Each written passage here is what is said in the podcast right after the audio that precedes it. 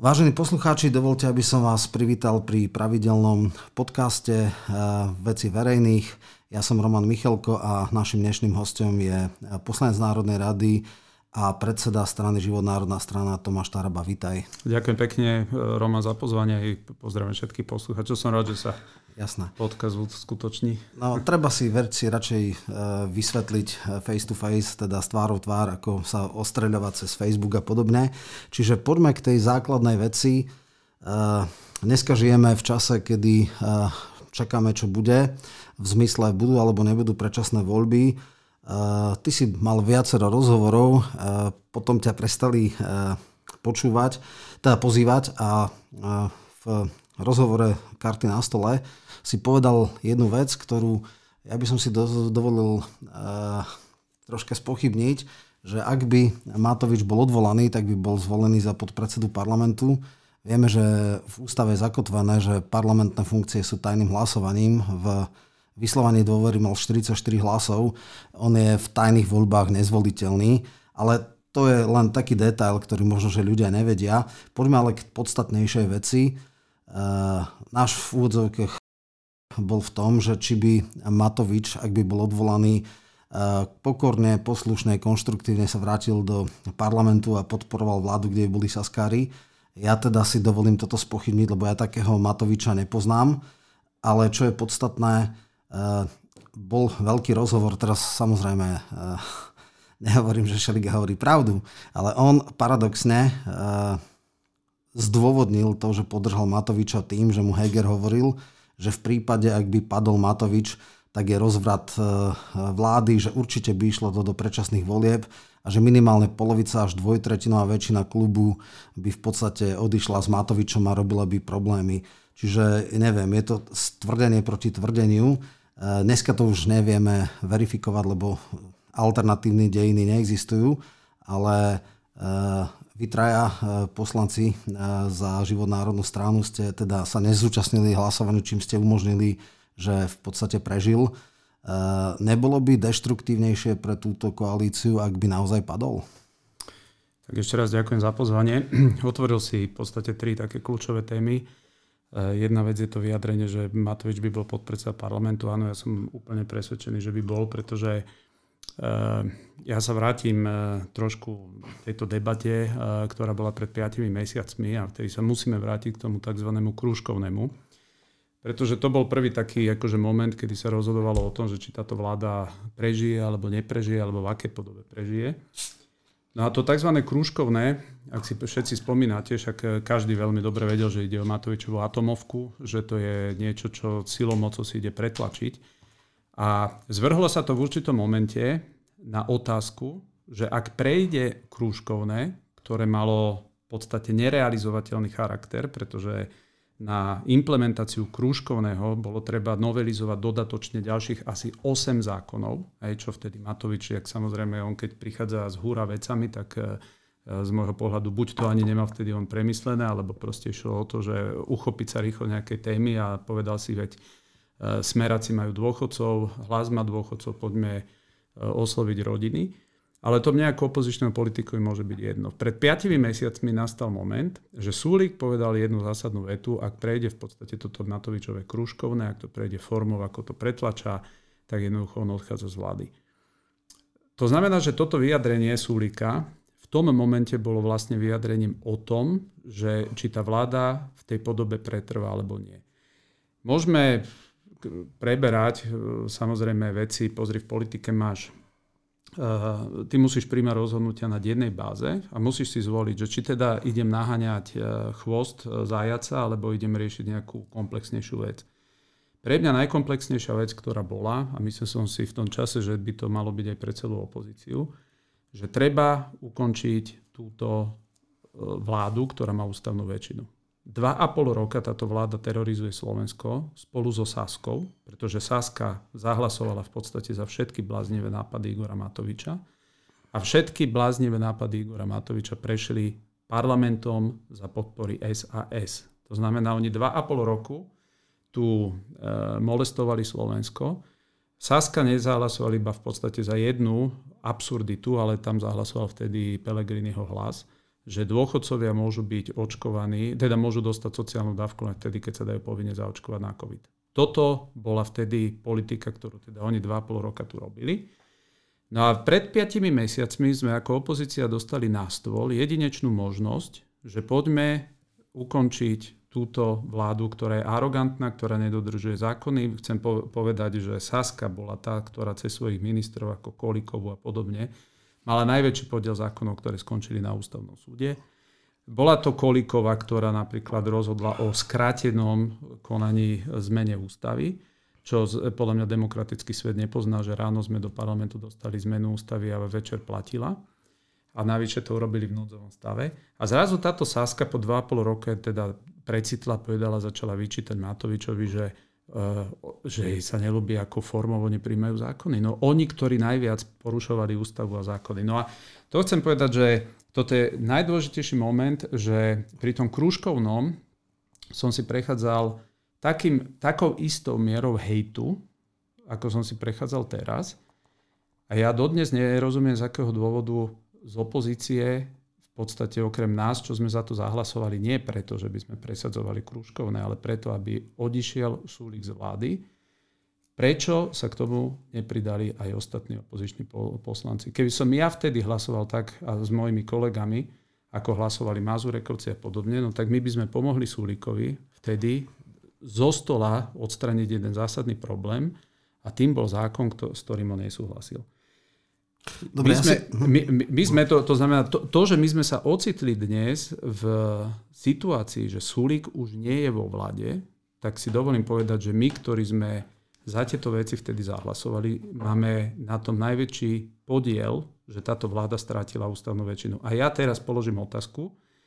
Je dobre alebo je zlé, keď táto bláznivá vláda sa neopiera v parlamente o ústavnú väčšinu, a je v menšinovom postavení. Ja tvrdím, že to je stokrát lepšie, ako keď mali ústavnú väčšinu. Pretože v menšinovom postavení vláda nevie presadiť absolútne cez parlament nič, na čo by nezískala súhlas alebo by nemohla rokovať akože s opozíciou. To znamená, ja v tejto veci som úplne vedomo, a ešte minútku mi len v tomto daj, vedomo sa rozhodol, že áno, chcem zabiť tri muchy jednou ránou. Poprvé, Chcem ja ako konzervatívny národný politik, aby Kolikova dostal e, Sulík, Gröling, proste tú vládu opustili, pretože sú liberáli a jednoducho nevidím najmenší dôvod, prečo ja by som pomáhal liberálom zostať vo vláde. Toto bolo pred 5 mesiacmi.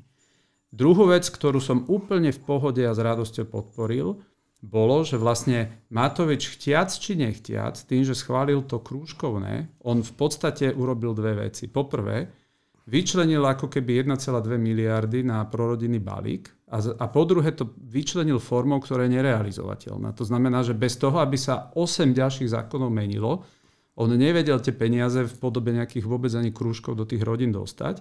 A teraz sa dostávame do toho momentu, že práve áno, teraz napríklad, e, však ja tie vyjadrenia mám úplne jasné, žiadam, aby to krúžkovné sa zmenilo na priamu finančnú dotáciu alebo daňovú úľavu, ktorá pôjde každý jeden mesiac v podobe 200 eur na dieťa do rodín. A nevidím žiaden problém a nič zle v tom, že štát, ktorý má 1,5 miliardy iba tento rok nad príjmy, tak tieto nadpríjmy chce a konečne použije pre jednu solidnú prorodinnú politiku. V čase, kedy vidíme napríklad pri pomoci na Ukrajine sa neratá ani, tam sa prehadzujú peniaze vidlami, nikto nám ani nevie povedať, koľko vlastne majetku už tam odišlo. A zrazu tu na pri nejakých rodinách by sme sa tvárili na centy, že či toto ešte si slovenské rodiny zaslúžia alebo nezaslúžia. A toto chcem povedať, že toto sa udialo pred 5 mesiacmi. Toto je začiatok toho celého procesu, ktorý následne vyústil do toho, že áno, Súlik sa ocitol mimo vlády, respektíve on vydal vyhlásenie, že on z tejto vlády odchádza na základe tohoto hlasovania. No a potom to už sa môžeme teda Dobre, poďme, vrátiť do poďme toho. postupne, lebo strašne veľa no, si jasné. povedal, aby sme si to rozmenili na drobné. Takže uh, prvá základná vec. Veľký problém mal Sulík s Kruškovným, až keď uh, bola prelomené veto prezidentky. Predtým nedával uh, v podstate žiadne veto.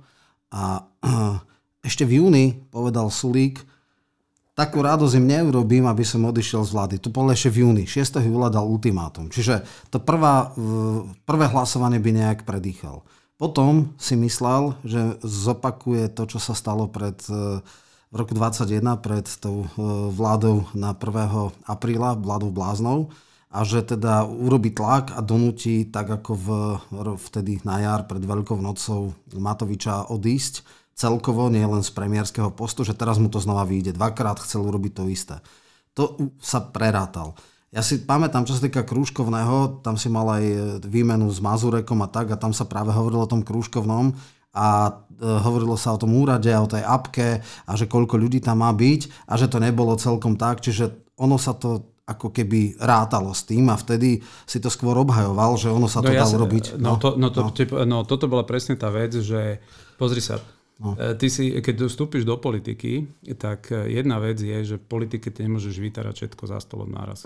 Proste sú politici, ktorí možno e, majú tak krátkodobý horizont, že ti povedia všetko, že vieš čo, toto si teraz v tejto chvíli idem urobiť, zajtra urobím toto, tamto.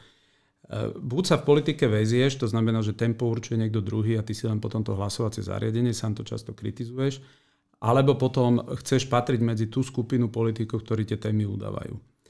Samozrejme, že ja v danom momente, ani dnes, keby to bolo na stole, by som nevystúpil a nepovedal, netvrdil by som, že viete čo, to krúžkovné je úplná blbosť, pretože Sulik by to v danom momente použil, že pozrite, on hlasuje za niečo, čo je totálna blbosť. Takže je úplne politická, strategická vec, že som povedal, áno, samozrejme, to krúžkovné poprvé akože Súlik si tam naozaj vymyslel tieto veci. On si vymyslel, lebo on je naozaj diletant, ty si ho už myslím tiež takto nazval, to je jeden, ja som sám prekvapený. Aké politicky natvrdli. Úplne politicky neskutočne, neskutočne, to ja som akože žasnem po 12 rokoch v politike, že on tam ešte je pri takomto mysle nejaké má. Uh, teda až politickú negramotnosť prejavuje. No a a to chcem povedať, že on, počuje, on musí byť tak neskutočne lenivý, lebo on si neprečítal ten zákon, ktorý išiel do parlamentu. Ja neviem, či mu to robil Matovič na schvál, ale on citoval tieto, tieto údaje, že koľko úradníkov a tak ďalej, on to citoval z nejakého materiálu, ktorý išiel do vlády, ale ktorý už neodišiel z vlády do parlamentu. Hej. A on sa tam normálne ti postavil a ja som vtedy, akože ak môžem povedať naozaj moju definíciu, že Saska sú klamári, tak na tomto to podpíšem stonásobne, pretože ten chlap sa tam normálne že postavil. A on teraz začal rozprávať, že ide sa zriadiť nové ministerstvo, kde bude zamestnaných 490 e, zamestnancov.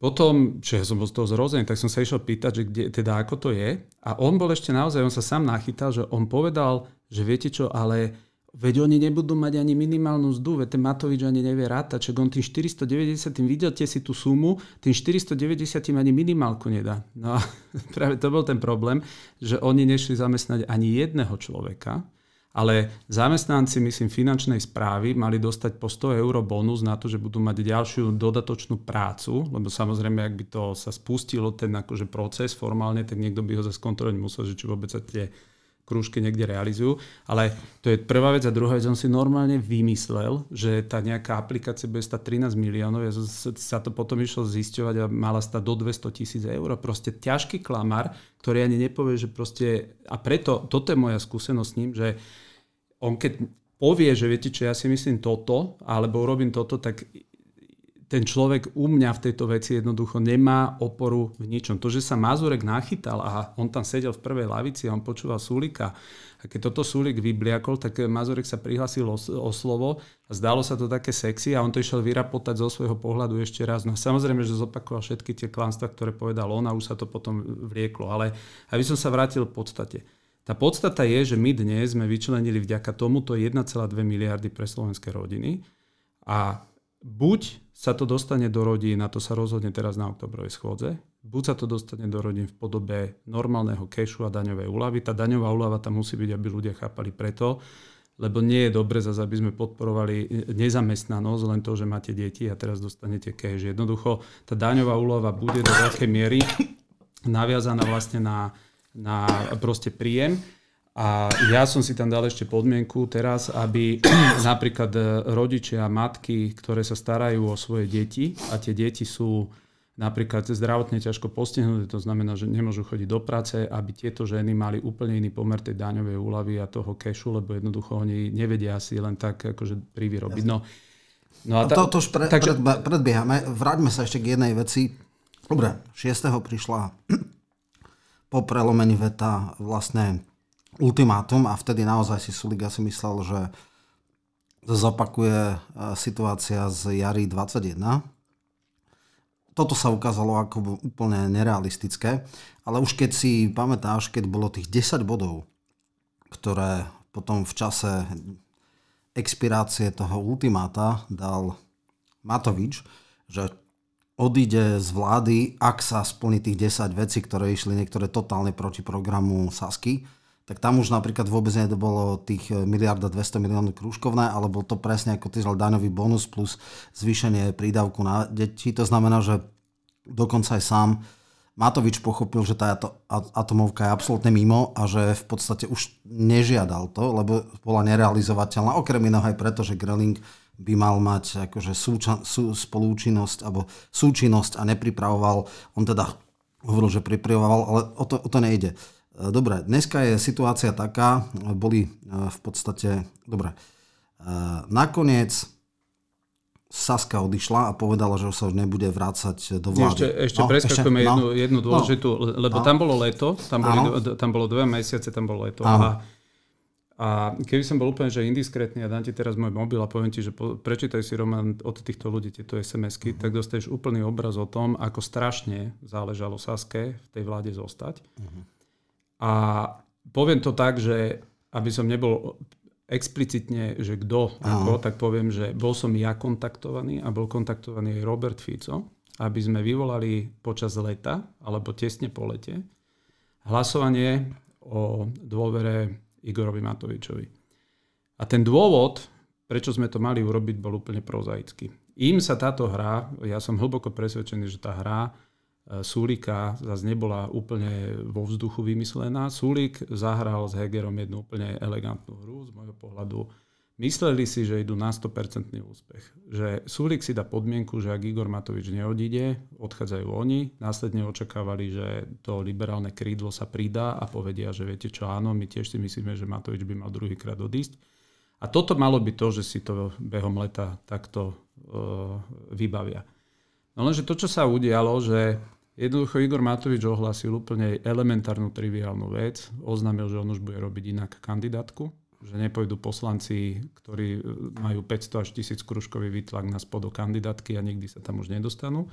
On behom, behom leta, ak si pamätáš, aj ty si to Áno, v podcaste hovoril, tak on povedal, že všetci lojálni, on si tú lojalitu váži, všetci lojálni pôjdu návrh kandidátky. No, Druhá otázka bola teda, kto si myslí, že by mal odísť. A zrazu vzhľadom na to, že všetci chceli byť lojálni, tak nebolo toho, ktorý by povedal, že vieš čo, ja si myslím, že by si mal odísť.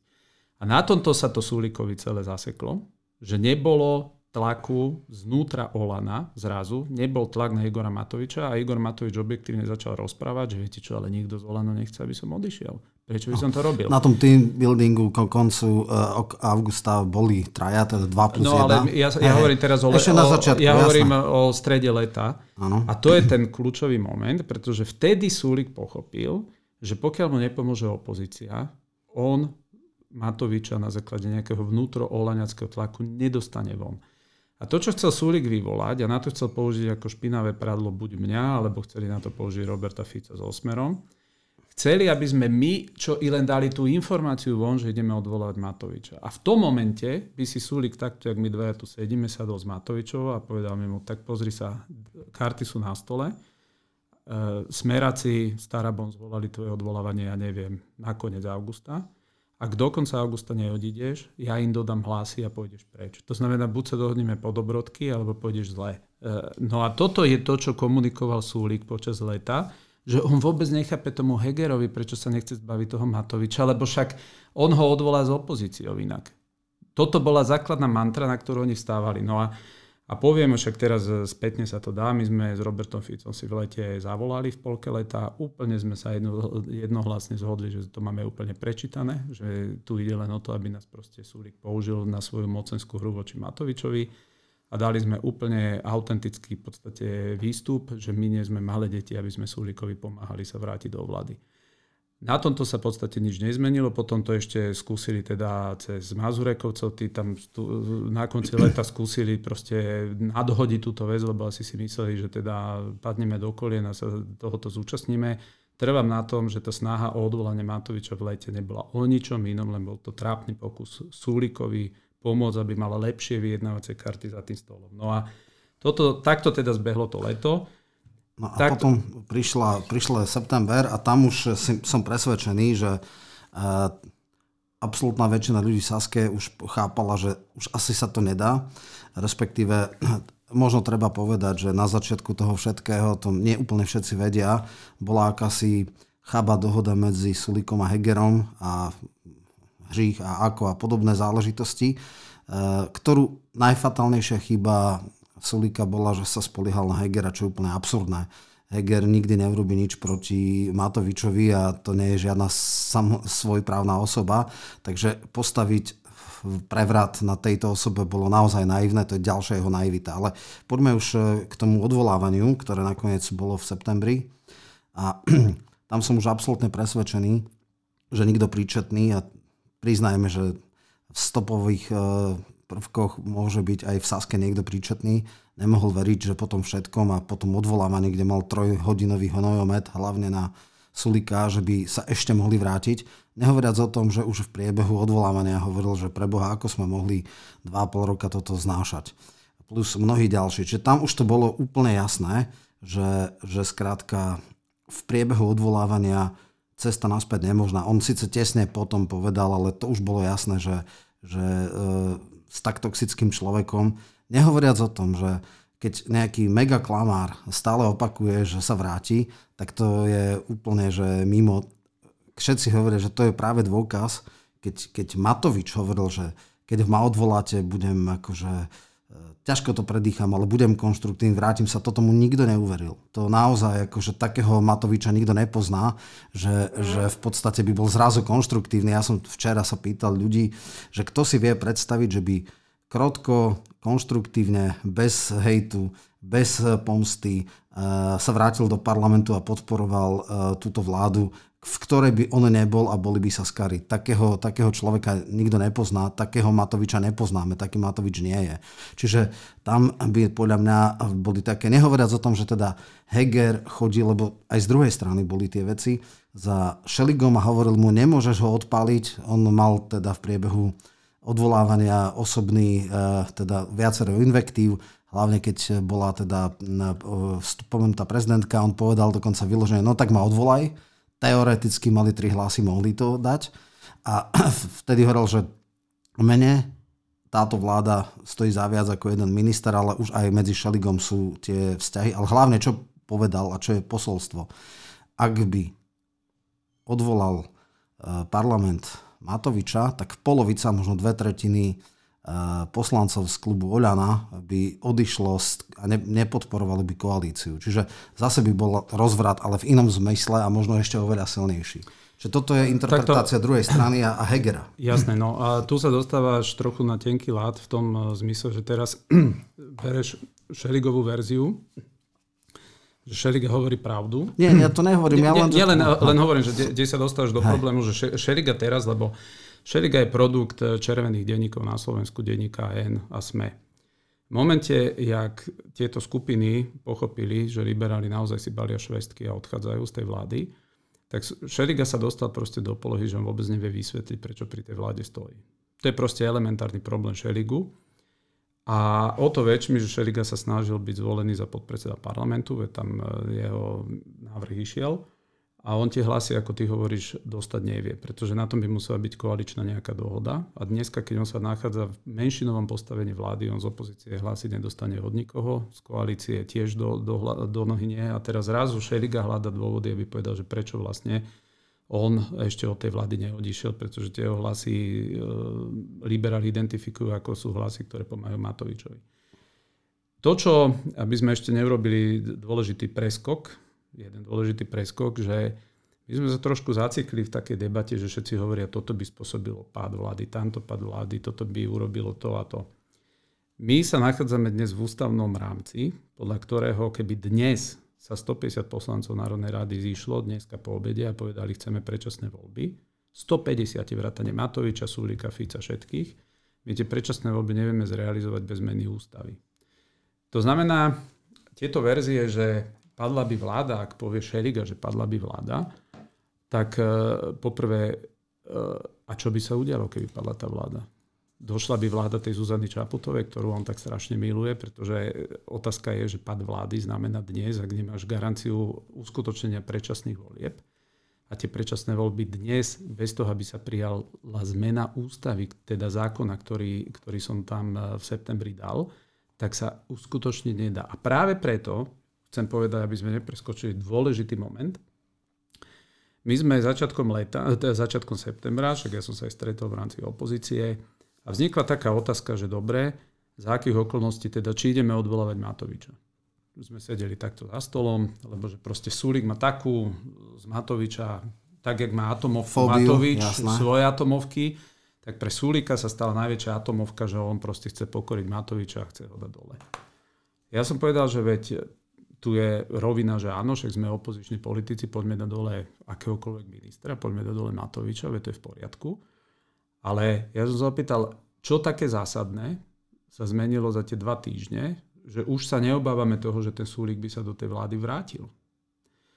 A na to v rámci debaty sme si povedali, že áno, že je korektné a férové požadovať od súlika, aby nám dal garanciu. Veď garancie sú úplne bežná vec aj v bežnom živote. Keď si ideš kúpiť byt, no tak garancia, že si ho naozaj plánuješ kúpiť je, že dáš napríklad nejakú zabezpeku, že zložíš nejaké peniaze alebo auto, proste to je úplne bežná vec.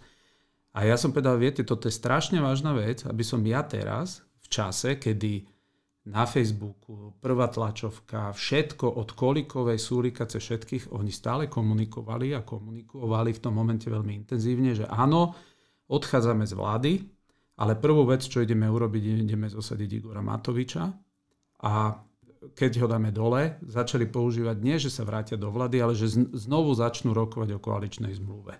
Hej, tak toto hovorí, že sadnú za stolom.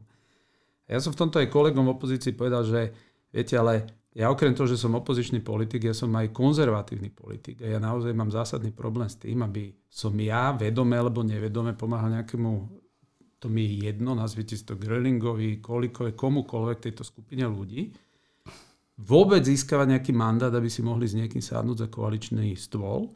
A preto ja som povedal, že z môjho pohľadu sa nič zásadné oproti tomu letu, kedy sme s Ficom povedali, že nie sme malé deti, aby sme asistovali Súlikovi, sa až tak veľa nezmenilo. A preto som povedal, ja mám dve požiadavky. Prvá požiadavka je, aby Súlik jasne povedal, že zmení ústavu, pretože bez tej zmeny ústavy sa dostávame do patovej situácii, že aj keď sa zhodneme, že chceme predčasné voľby zajtra, tak čisto technicky podľa nálezu ústavného súdu by sme toto mali urobiť. Tú ústavu proste treba zmeniť a vie to každý. Druhú vec som povedal, že je tam návrh od Borisa Kolára, ktorému ja až tak veľmi som e, v lete neveril, pretože Boris Kolár začal interpretovať, že on tam dá návrh zmeny ústavy o tomto, čo sa Skrátenie bavíme, o skrátení. A ja som povedal, že ja sa obávam, že to je hra len na to, aby sme proste tam dostali tento zákon. Všetci sa budeme tešiť, že už ten zákon bude schválený, veď aj sme rodina za ňo ide zahlasovať. A zrazu dopadneme v situácii, že nejaký Matovič sa ozve a povie, no moment, ale ja si uplatňujem veto, lebo Boris Kolár je v koalícii so mňou. A preto som tam ja dal ide, nie úplne identický, ale veľmi podobný zákon, ktorý akože musí ešte teraz prejsť e, pozmenujúcou úpravou, aby sa podobal úplne na ten zákon Borisa Kolára. A povedal som, toto je kľúčová vec, pretože... No, k tomu sa vrátim, lebo toto je veľmi zásadná vec. Mm. Takže prvá základná vec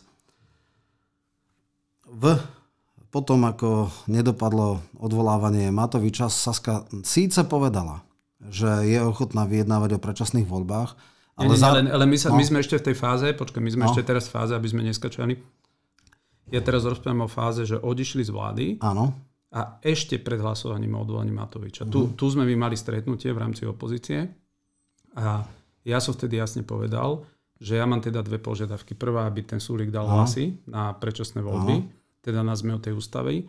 A po druhé, aby sme sa dohodli na dátume, ktorý proste prichádza do úvahy. A ja som povedal, vyrokujte si to vy, ale viete veľmi dobre, že naše tri hlasy sú kľúčové na to, aby sme Matoviča dali dole. A toto, keď niekto naozaj chce dať Matoviča dole, tak ja som povedal, tu máte naše tri hlasy za tejto podmienky.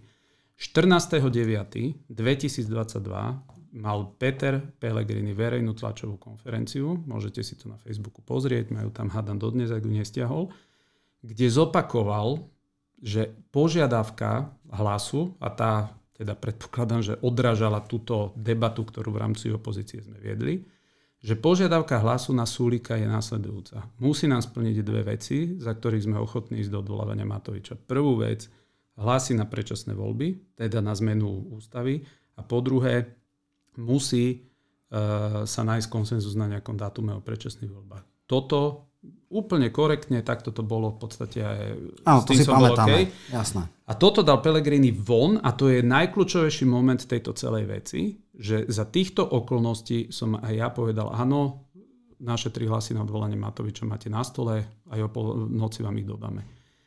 Zrazu došla do parlamentu návrh na odvolanie Matoviča s podpismi Progresívneho Slovenska, SAS a strany hlas, títo traja, neboli tam podpísaní ani smeráci, nebol tam podpísaný sme ani my, ani nikto. Urobili si to ako takú nejakú, ja neviem, jak to definovať, ale kľudne to poviem. Vlastnú akciu. Liberálnu vlastnú pre, marketingovú prezentáciu, že tu proste vzniklo nejaké opozičné jadro. A ja pozerám a tam nikde ani návrh na zmenu ústavy. Ani, ani, ani nič, Sulik ani nič nekomunikoval. No, a, a na to, septembrovej začal... schôdzi už bol ten uh, Borisov zákon, to znamená, že a ten prešiel ústavnú väčšinu druhého čítania, čiže vtedy aj Saska do druhého čítania to poslala. No, ale to, čo urobili, elementárnu chybu, že oni hneď na tlačovej konferencii povedali, že oni to posúvajú, posúvajú len do druhého čítania. Tak a negarantujú, že v druhom čítaní za to budú hlasovať, pretože prídu s vlastným pozmeňovacím návrhom. A práve o tom ide, to chcem povedať, tam tá travička studní Kolikova dala ten pozmeňovák, ktorý znamenal utratenie možnosti eh, referendum vy, vyvolať predčasné voľby čo je samozrejme minimálne pre Fica ťažko priateľné, preto lebo dvakrát hnal ľudí do ulic, presne aby zberali, tak. čiže presne bola tak. to absolútne podľa pasca. No a presne na tom sa zhodneme, že zrazu to bola podľa pasca, do ktorej nás nachytali aj, aj mňa, aj Smerakov. Hodili nás pred hotovú vec, že no viete čo, no dobre, nič sme nevyrokovali z toho, čo, na čo sme boli dohodnutí. Nič sme nevyrokovali z toho, čo 14.9. verejne Peter Pellegrini v mene to berem ako celej opozície, povedal, že toto je naša požiadavka na Sulika. No a vtedy, však to si môžete pozrieť, smeráci boli, no poviem to ľudovo, boli týždeň alebo niečo v krči, pretože sa nevyjadrovali, ako sa k tomu postavia, k tej schôdzi, pretože každý to bral za totálny podraz, pretože to, čo sa malo vyrokovať od Sulika a práve v momente, kedy Sulik mal najväčšiu fóbiu voči Matovičovi, on bol na vrchole svojej nenávisti, on ho chcel pokoriť, a trvám na tom, že keby Peter Pellegrini v mene všetkých jasne definoval, že toto je nemenná naša požiadavka od Sulika, nie je to, že podporiť niečo do druhého čítania a zároveň povedať, že viete čo, ale tamto asi už nepodporíme. Ja som tvrdil, ja tým ľuďom neverím. Nemám im dôvod veriť. Ja, ne, ja nemám dôvod veriť Matovičovi, ja nemám dôvod veriť úplne rovnako Sulíkovi. To znamená, u mňa sa nezmenil. Ja, ja, ja som sa potom pýtal, že kedy nastala tá, tá, tá zmena, že vy zrazu vám stačí nejaký vágny prísľub od liberálov, od Sulíka Kolíkovej dostala a vy idete do takejto vážnej politickej hry, ktorá môže teoreticky skončiť tým, že zrazu tu znova budeme mať tú, tú ústavnú vládu a ja ti poviem na tú otázku, že kto si vie, lebo tomu som sa nevyjadril, že či si viem predstaviť, že by sa ten Matovič do parlamentu vrátil a bol by kooperatívny a taký a taký. No určite by kooperatívny nebol, pretože on to nemá v DNA. On to v DNA nemá ale on by sa do parlamentu vrátil. A teraz, aby sme trošku pochopili DNA tej druhej strany, lebo my žijeme vo vlastnej bubline ako opozícia. Každý žije v nejakej bubline. Každý má nejaké narratívy a tie narratívy proste my im rozumieme a preto keď vieš, že toto je východzí predpoklad, tak, tak vieš, aký je cieľ. Poviem to napríklad. Ak niekto je presvedčený, že Ukrajina má byť neutrálna, čo som aj ja, no tak nebudeš podporovať hnanie eh, zbrojenia Ukrajiny do krajnosti. Na druhej strane, keď niekto je presvedčený o tom, že už včera Ukrajina mala byť v NATO, no tak sa pozera na dodavky zbraní z NATO úplne iné, in, inej prízmy. No a Igor Matovič, jak to ja čítam, viete, častokrát včera vyšiel prieskum, že Matoviča nenávidí 90% Slovákov. Ja si dovolím povedať, že Matovičovi je tento údaj, koľko ľudí ho nenávidí viac menej ukradnutý. To, čo jeho zaujíma, že koľko ľudí ho voliť chce. Akože to jadro. Pre politika najhoršie, čo sa môže politikovi stať, nie je to, že, že vás nenávidí 30, 40, 70% politik, ktorý rozdeluje, tak taký politik svojím spôsobom prináša nejaké témy, pretože ľudia, pokiaľ majú dôvod si povedať, že tento mi je nesympatický a druhý zase povie, že mi je sympatický, tak ten politik zbuduje emóciu, to je v pohode. Najhoršie, čo sa môže politikovi stať, keď začne byť násmiech, alebo keď ti povie, e, poviem príklad, 80% ľudí povie, že, e, že ho nenávidím a 20% povie, že mi je úplne ukradnutý. Ten politik skončil. Igor Matovič má nejakých svojich, to všetci vieme, od 5 do maximálne možno 10% tých skalných. On má 7, cirka 7-8. Povedzme to, to jadro, hej, to, čo sa jemu podarilo, to Will of Khan, tento úlet krátkodobý, že zrazu to vybičoval na 25, to každý to už musí nikdy. vedieť, že to je úlet. No a Matoviča, to čo teraz, akože aby si chápal, že to jadro Matovičových voličov, a teraz to vlastne reinterpretujem tak, jak som sa ja aj rozprával s viacerými tým poslancami, že ak to vnímajú, že my tam v tom bufete vedieme proste debaty a dojde na to, že prosím vás, že jak to vy vidíte. A ja to chápem ich logiku úplne inak. Oni sa pozerajú na svoju budúcnosť tak, že to jadro olaňacké, o ktoré im záleží, od tých 7 až do tých 10% má dve základné charakteristiky. Poprvé, extrémne nenávidí, až sa bojí Fica. To je proste základná charakteristika. A Matovičová retorika, Matovičová retorika, že dovolím Sulikovi sa vrátiť, prekusnem to a tak ďalej, je pozitívne vnímaná v tom jadre jeho voličov, pretože oni to berú to, či sa to udia, alebo nie je druhá vec. Oni to dnes vyhodnocujú, ale ten Igor je štátnik. Pozrite sa, on chce oddialiť tie predčasné voľby. On chce zabraniť tomu Ficovi, aby sa vrátil. To znamená, on na tejto retorike, Matovič získava, on ani neprehráva v tom svojom jadre, o ktoré on nemôže prísť. A druhú vec, ktorú tam majú, proste to sú tie, tie ich e, príbehy. To, to znamená, to, čo by urobil Matovič, vrátil by sa do toho parlamentu, ten Sulik by tie hlasy na podpredsedu parlamentu mu v rámci novej koaličnej dohody s radosťou dal, pretože Matovičovi by sa len zmenilo proste pole pôsobenia. A oni si myslia, však oni to ešte aj povedali, že Marcel Klímek, to je dnesný štátny tajomník, že vlastne by bol dobrá náhrada za, za Matoviča.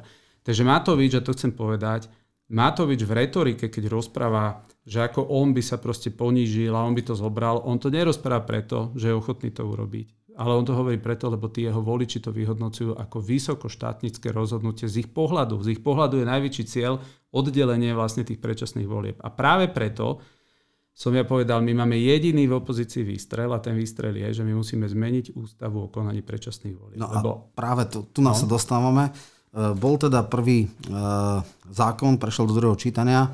Teraz Boris Kolár pre mňa extrémne falošné a úplne iracionálne povedal, ale dobré, že je to ešte aj Tarabov.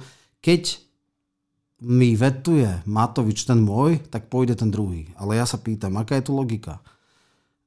V koaličnej zmluve v bode, príklad poviem, 7 je zákaz, teda nutnosť akceptovať veto.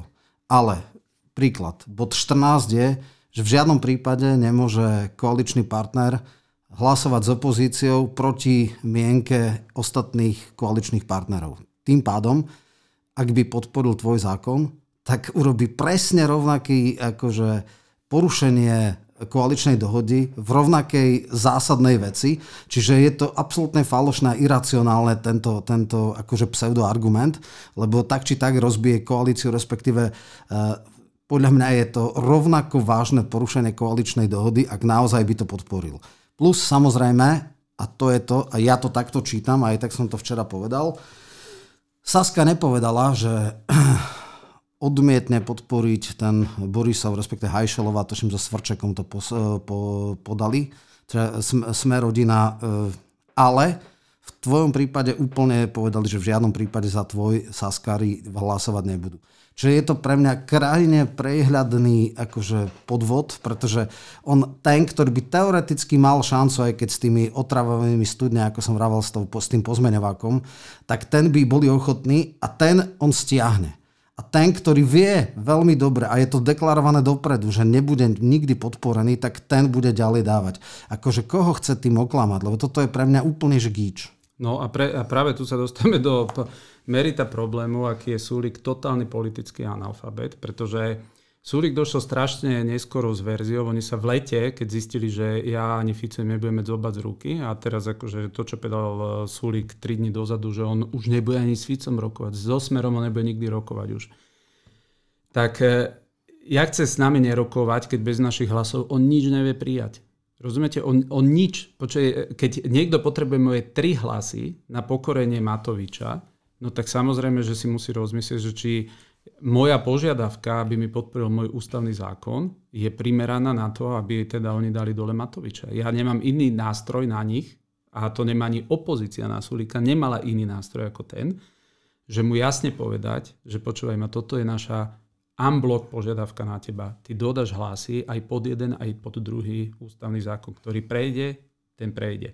A práve tu sa dostal do problému ten Sulik, lebo tým, že on nezahlasoval za ten môj návrh zákona, keby on za ňo bol v prvom kole zahlasoval, a vtedy by Matovič videl, že Saska zahlasuje aj za jeden, aj za druhý, tak ani to trápne veto by nemalo žiaden význam, lebo on by vedel, že tá Saska tie hlasy dodá aj pri mojom. Ale on je taký politicky natvrdlý, že tým, že on nezahlasoval za ten môj zákon, on vyslal Matovičovi signál, že vieš čo, tu na ti dávam návod, čo máš urobiť. Stiahni, daj stiahnuť e, Kolárov návrh zákona a tým pádom Tarabov neprejde.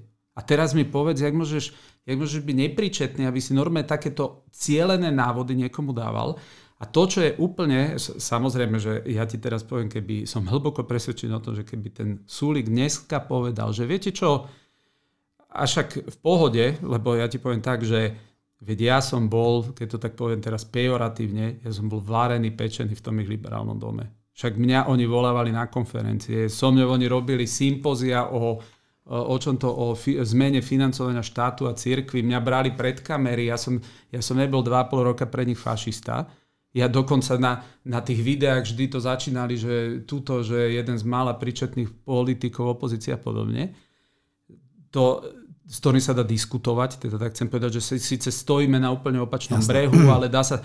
A toto bol narratív 2,5 roka, ja keď to poviem, že ak som s, nie, s niekým ja mal kontakt v koalície, paradoxne to boli skôr títo saskary, lebo stále tým, že sme boli plus a mínus a nejakú debatu potrebuješ, tak sme proste chodili na takéto debaty, kde ja som bol ten protipol. A zrazu oni v lete, keď zbadali, že my im nejdeme po ruke, tak zrazu násilu tu začali vyťahovať nejaký fašistický trápny narratív, do ktorého sa sami chytili, lebo nevedia vysvetliť potom, prečo 2,5 roka ma volali na kávu k sebe, keď to tak poviem, hej.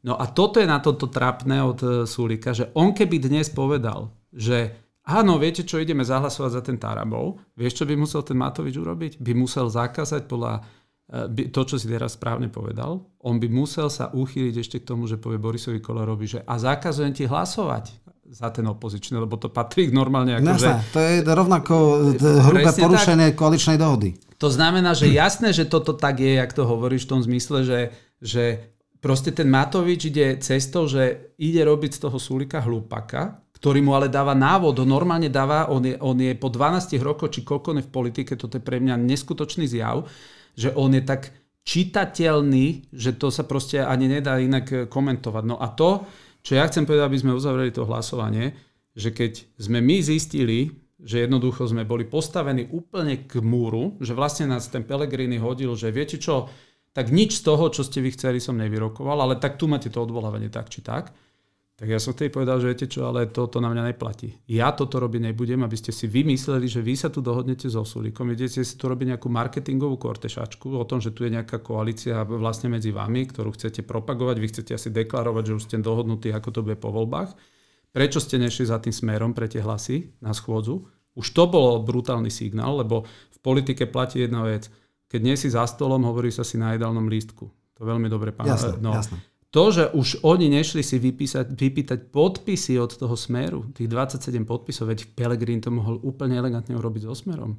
Prečo neurobil, nezvolal, e, nezvolal a poviem ti tak, keby to mal Fico v rukách, keby Fico stanovoval podmienky, no tak ti garantujem, že takýto marazmus proste z toho do celého nevznikne. No a výsledok, ktorý dneska je, tvrdím, tvrdím a ja to hovorím záza znova, my ako opozícia jedinú vec, ktorú si treba odčleniť je, pre nás číslo jedna je, aby tá vláda, lebo to máš postupnosť. To ti poviem, jak dneska, keď niekto povie, že viete čo, chcem, aby zo Slovenska bol IT gigant.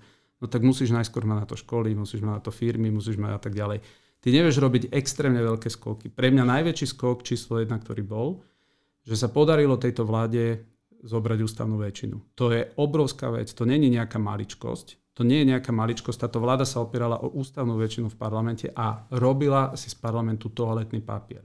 Ja som bol politik, ktorý dva mesiace nemohol chodiť do parlamentu. Dodnes to Kolárovi hovorím, že som presvedčený o tom, že hlasovania parlamentu počas tých dvoch mesiacoch sú na hrane legitimnosti, pretože mne bránili chodiť do parlamentu len preto, že som odmietol ukazovať nejaký modrý papierik, že som sa dal uh, testovať. Ja som povedal, toto nemá oporu v ústave, nemá to odporu oporu v žiadnom výkone mandátu poslanca Národnej rady, lebo hovorím, ak dnes odo mňa vyžiadate modrý papierik, tak zajtra čo budem Mika žiadať, že e, mám si 5 minút pred hlasovaním umyť zuby a keď si neľúbim, nemôžem hlasovať Jasné. a podobne. No a došlo k tomu, že táto vláda, ktorá tu takýmto spôsobom vládla, je dneska v menšinovom postavení a to, čo dnes je na stole, že ten Sulík nepotvrdil, že chce predčasné voľby. No, on, tie, on, tie, on tie voľby nechce. On, on teraz dal šachmat a to, čo chcem povedať, ja, ja teda viem, že si to aj Fico uvedomuje, teda som o tom presvedčený.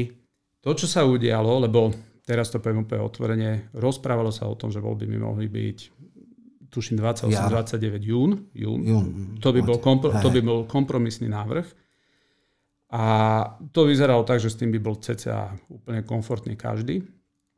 Lenže to, čo urobil túto poslednú tlačovú konferenciu Súlik, kde on ohlasil, že už nebude nikdy rokovať so žiadnym smerom a extrémistami a neviem kým, odkázal vlastne, že on túto vládu bude držať do riadnych volieb 2024. Ak ten návrh zákona, ktorý proste však mohol to tam predložiť aj Pelegrini, mohol to dať dokoľvek, nemusel sa to tam len Jasne. jadať, keď ten návrh zákona, ústavného zákona neprejde, e, buď to bude proste útorok alebo stredu, bude to bodka za týmito debatami o predčasných voľbách podľa riešenia, ktoré našiel ústavný súd. A to z toho dôvodu, že druhé hlasovanie môže byť vlastne o pol roka. O pol roka, to znamená, že e, nachádzame sa apríl, maj, v maji by to vedelo byť schválené, ale potom až pol to roka na voľby. Pol roka pred voľbami sa už nedá uh, rozpustiť tak, parlament. A sme november 2023 skrácovať volebné obdobie o, o 3 mesiace proste Dobre. významne má. To znamená to, čo urobil dneska Súlik a ja si myslím, že to robil z jedného dôvodu, lebo stratil kontrolu nad poslaneckým klubom Sásky. Ja si myslím, že Súlik zistil, že tam nebude len jeden klus. Ja si myslím, že tam je, hovorí sa o piatich poslancov, ktorí idú vlastne za klusom. A dnes Sulík je v polohe, a to ja ti poviem, počúvaj, pri tom hlasovaní, že keď bolo hlasovanie o tom Matovičovi, však ten klus tam nesedel. Ja keby Aha. som bol alibista, tak ja som bol, keby som chcel hrať na alibizmus, tak stlačím ale na... jeho hlas nebol potrebný. Nebol potrebný, ale keby som bol proti, keď ide o to, že chcel by som sa ukázať, ano. že viete, čo som proti, že ja som videl, že ten človek tam nesedí a každý si myslel, že vieš čo, že a viacerí za mňou chodili, že vieš čo, však buď proti, však klus tu není. Ale ja som hlboko o tom presvedčený, hlboko o tom presvedčený, že opozícia nemá pomáhať po prvé Súlikovi a po druhé sme boli pri tom odvolávaní ťažko podvedení, pretože naše dve požiadavky, ktoré boli verejne deklarované, a preto, lebo boli verejne dohodnuté, teda boli dohodnuté, splnené neboli a všetko následné, čo sa udialo. Prvý, prvý výstup Súlika bol po odvolávaní, toto bol náš posledný pokus o návrat do vlády. On, on prvý pokus, čo po, teda prvú vec, čo povedal, toto bol náš posledný pokus o návrat do tejto vlády on to nezadefinoval, že toto bol pokus o odvolanie nejakého Matoviča, ale posledný pokus o jeho návrat do vlády. Ja som rád teda, že to bol posledný pokus v tom zmysle, že sa uznali, že sú v opozícii. No to, čo rád som není, no. to, čo rád som není, že zarezali oni v opozícii a tuto to lepšie nemohol nikto povedať ako, ako Fico, že to je politický hlúpak, ktorý vlastne odišiel kvôli Matovičovi z vlády a teraz ide z opozície podporovať Matoviča. No a to, čo chcem povedať, že a voči tomuto sa budeme musieť nájsť nejakú potom už politickú stratégiu ako opozícia, lebo my keď budeme vedieť, že tá vláda tu svojím spôsobom odvolaná byť nevie, a ja chcem aj toto cesto povedať, ja nebudem sa podielať na žiadnych krokoch, ktoré by viedli k nastúpeniu nejakej vlády Zuzany Čaputovej. To je proste pre mňa červená čiara. Ak si Sulik teraz myslí, že to bude hrať na to, že sa tu pospájajú a, a nastolia nám tú, túto. No, povedzme, že e, nastalo by to vtedy, keby bol odvolaný Heger. Hej? Lebo inak nemá Čaputova žiadne páky Presne na to. tak. To hej? znamená, že, že keď... Lebo to je to, čo nám teraz odkazuje Súlik. Súlik nám dnes odkázal, že on nebude podporovať predčasné voľby, lebo tak si to rozmeňme. Hej, to, to, to bol jeho výstup. On, a, a to, čo ľudia chcú, ľudia chcú predčasné voľby. Ľudia tu nechcú nejakú nelegitímnu vládu Čaputovej a neviem koho.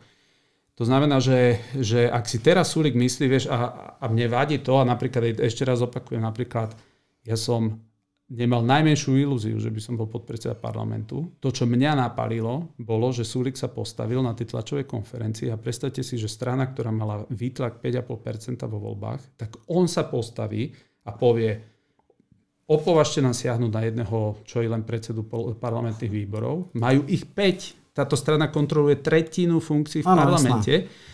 A povedal, a opovažte nám nedať podpredsedu parlamentu. A ja som vtedy len z princípu povedal, viete čo, tak ja idem kandidovať, aby som Pán poukázal ti moc to... nepomohol tým svojim vyjadrením a to vznikli obrovské špekulácie okolo toho. Do, a, to, a to, že to Pčolinsky povedali, ja som presvedčený poprvé o tom, lebo však Pčolinsky kandiduje na podpredsedu parlamentu, takže Pčolinsky to úplne elegantne urobil, aby ma odpalil, lebo každý príčetný vie, že ja ne, nebudem s nikým viesť. Rozumieš, keď ja poviem o tebe, že e, e verejne natočím by som video, že, že pokúsim sa Romanovi dať 5000, aby ma zobral do podcastu, no tak z princípu by si ma nezobral no, do jasné, podcastu. Nie. To znamená, že jeho odkaz, že ak sa s Tarabom dohodneme na podpore neviem čoho, tak by to bol dobrý deal, no automaticky vedel, že... Rozpočet, tá, no, rozpočet. No, tým pádom on automaticky vedel, že som žiaden deal e, za funkciu nebude. Za funkciu nebude, no. Ale tá pointa nebola, oni dvaja kandidovali, Čolinský so Šeligom. Hej. Čolnický so Šeligom. Nespomína sa Šeliga, že by kandidoval, ale stále hovorí, že nechce.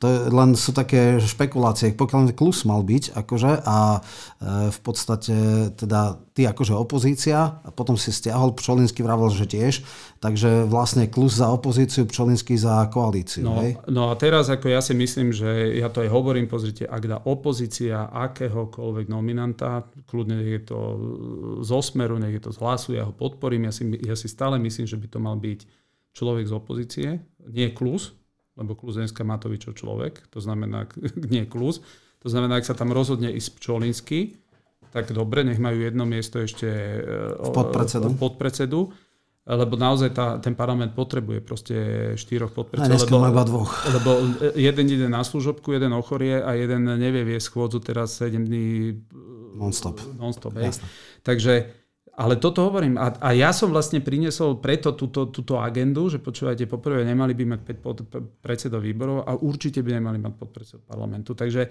hovorím ešte, keby aj Smer si niekoho dal, nemá žiaden problém, ja ho podporím.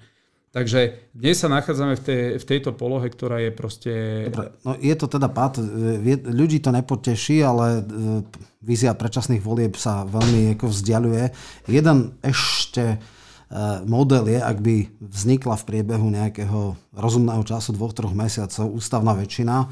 Eh, to, čo si vravel, platí iba čiastočne a to v tom zmysle, že ústavný súd dal nález, podľa ktorého sa má samorozpustenie parlamentu robiť ústavným zákonom, aby to malo nejaké pravidlá. Ano. My však máme novelu ústavy, ktorá neumožňuje Eh, ústavné zákony posudzovať ústavným súdom a preto tuším aj Boris Kolár povedal, no dobre, však môže sa stať aj taká vec, že to urobíme právne neelegantne, právne nejak problematicky, ale tak ako sa to stalo v dvoch predchádzajúcich prípadoch, že skrátime volebné obdobie ústavným zákonom a ústavnému súdu sa to síce veľmi nebude páčiť, ale ono to bude platiť, lebo nemôže teraz posudzovať. Čiže aj keby sa neprijali tie ústavné zákony, ešte stále je tu cesta, ak by sa naozaj stala eh, alebo dostala nejaká ústavná väčšina, dvakrát sa to stalo, ústavný súd by sa to nepáčil, nemohol by to stopnúť. To si myslím aj ja, toto je, toto je cesta, ktorá tu je, len problém je ten, že už potom máš takých tých e, ústavných puritánov v tom parlamente, ktorí e, práve na toto sa odvolajú, že už je to také lámanie ústavy, že oni do toho nepôjdu. A jasne, ja za seba hovorím, ak by toto na stôl prišlo, ja tie hlasy dám, akože to, to, to platí. Pravdepodobnosť, že k tomu príde, je strašne, strašne nízka. Mňa, dokonca mňa, keď e, sa novinári pýtali, že dobre, ale že ako vy chcete teda tú garanciu od Sulíka, lebo ja som povedal, pozrite, že však už ten jeden mesiac ten Matovič vyčka v tej funkcii. Tak do, ukážme, že nám ten Sulík dá tie hlasy v tom druhom čítaní, to by bolo teraz na tejto schôdzi, na zmenu tej ústavy. Mm. A hneď na druhý deň môže byť Matovič odvolaný. A povedal som, a keď sa im nechce s touto cestou, tak potom nech Súlik dojde s návrhom tohoto ústavného Áno. zákona. Toto, čo ty hovoríš, Áno, som povedal. Áno, skrát, norme, urobme to aj ústavný zákon, lebo oni si strelili naozaj s tou zmenou ústavy trošku do nohy, lebo ty keď dneska čokoľvek príjmeš vo forme ústavného zákona. Nemôže to posudzovať ústavný súd. Tak ten je mimo.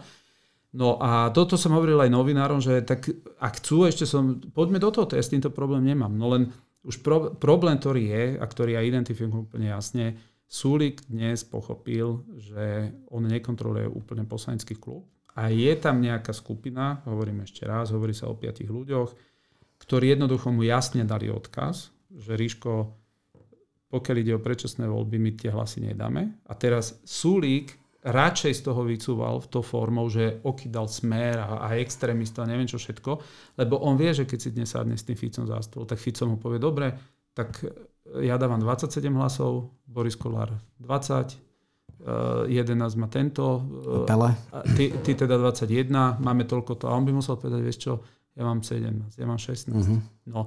A v tom momente, v tom momente, keď Sulik vie, že kvôli možno jednému, dvom jeho hlasom to neprejde, tak on radšej nechce ísť do akcie, kde bude vyzerať za úplného trotla, že že spustil akciu, ktorá na jeho no, hlasoch... No, teoreticky 96 hlasov môže mať opozícia, lebo myslím, že teraz aj Valašek, aj Kolár, Miro Kolár by už boli a keď si zoberieme všetky hlasy opozície, aj keby 4-5 hlasov, tak ešte tých 91 sa by sa dalo, ale to by sa trebalo zrátať. Ale, ale dobre, poďme teraz k dvom posledným veciam, ktoré sú veľmi podstatné a to je rozpočet. Pretože ak neprejde rozpočet, bude rozpočtové provizorium, je to absolútny kolaps minimálne v tom, že v, minul, v tomto ročnom rozpočte nie sú kompenzácie za elektrínu, za plyn a o domácnostiam a priemyslu. A to by naozaj znamenalo ťažký kolaps. E, teraz máme taký pred, predjedlo a to bolo tá e, miliarda, tuším 500 miliónov z nadpríjmov, ktoré mali jednak 200 miliónov, tuším e, dôchodcom, ale potom aj na nejaké kompenzačné schémy. Obštrukciou sa to nedostalo ďalej. V podstate malo to ísť do všeobecnej pokladnej správy, ktorá normálne, za normálnych okolností má obsah 300 miliónov až 1 miliardu v návrhu budúceho ročného je to až 5,7 miliard. Tá podstatná vec je, že oni nie sú prísne účelovo viazané. Preto je to napríklad e, katastrofa aj napríklad to, že rozpočet ministerstva zdravotníctva podľa návrhu z 15. je e, iba o 17% vyšší, čo je tak úroveň inflácie, takže je o nula zvýšený v reálnych cenách a potom z všeobecnej poklenčnej správy, ak budú počúvať, tak by sa prisypalo nejakých 300-400 miliónov. Čiže otázka znie, čo s rozpočtom, pretože ak bude rozpočet, potom naozaj už môže pohodlne dovládnuť vláda tie budúci rok, to už tie do toho februára vydrží aj v, v rozpočtovom provizóriu. Na tomto sa to bude a otázka je, či e, sa dá Biankošek e, Matovičovi na jeho atomovky, lebo toto bol základný narratív, že toto v žiadnom prípade. Uh, pozri, ja som to pomáhal blokovať. V podstate my sme to zablokovali našimi ano, hlasmi dvakrát. Ale aj Saska bola proti. No, Saska bola proti. To, čo problém je, aby sme si to...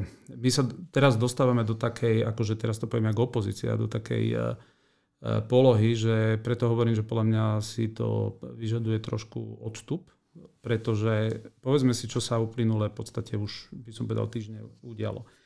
Sulík mal predstavu, že dobre, on keď teda ide von z tej vlády a povedal, že on už sa teda o žiaden pokus návratu nebude snažiť, tak on mal takú jednu predstavu, ktorú sme aj so Smerom mu veľmi rýchlo vysvetlili, že my takú predstavu nemáme. On mal predstavu, že on bude ten, ktorý bude určovať, čo bude na schôdze Národnej rady.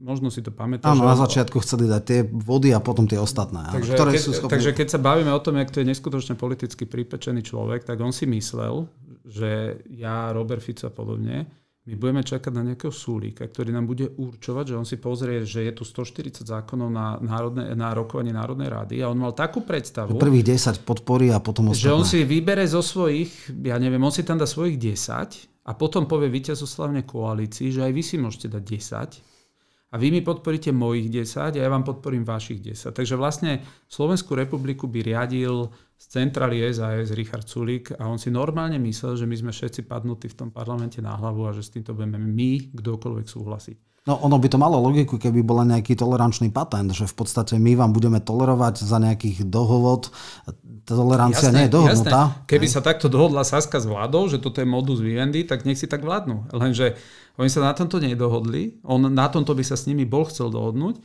No a my sme teda zablokovali prvé otvorenie parlamentu ešte v septembri aj s Ficom. No a on vtedy bol na koni a on išiel proste vyjednávať v tomto duchu s vládnou koalíciou, že dobre, toto je jeho predstava. A on išiel obísť vlastne Smerakova nás, lebo on hneď po tom blokovaní parlamentu išiel za vládnou koalíciou a ponúknuť im tento modus vivendi, že viete, ja to tu budem vlastne riadiť, teraz som využil toho Fica a Starabom a týchto, ale som tu, aby sme sa dohodli a ja vám odblokujem parlament. A čo mám teda tak sprostredkované informácie, že oni sa s ním riadne zahrali. Mali piatok stretnutie na koaličnej nejakej rade ešte takej.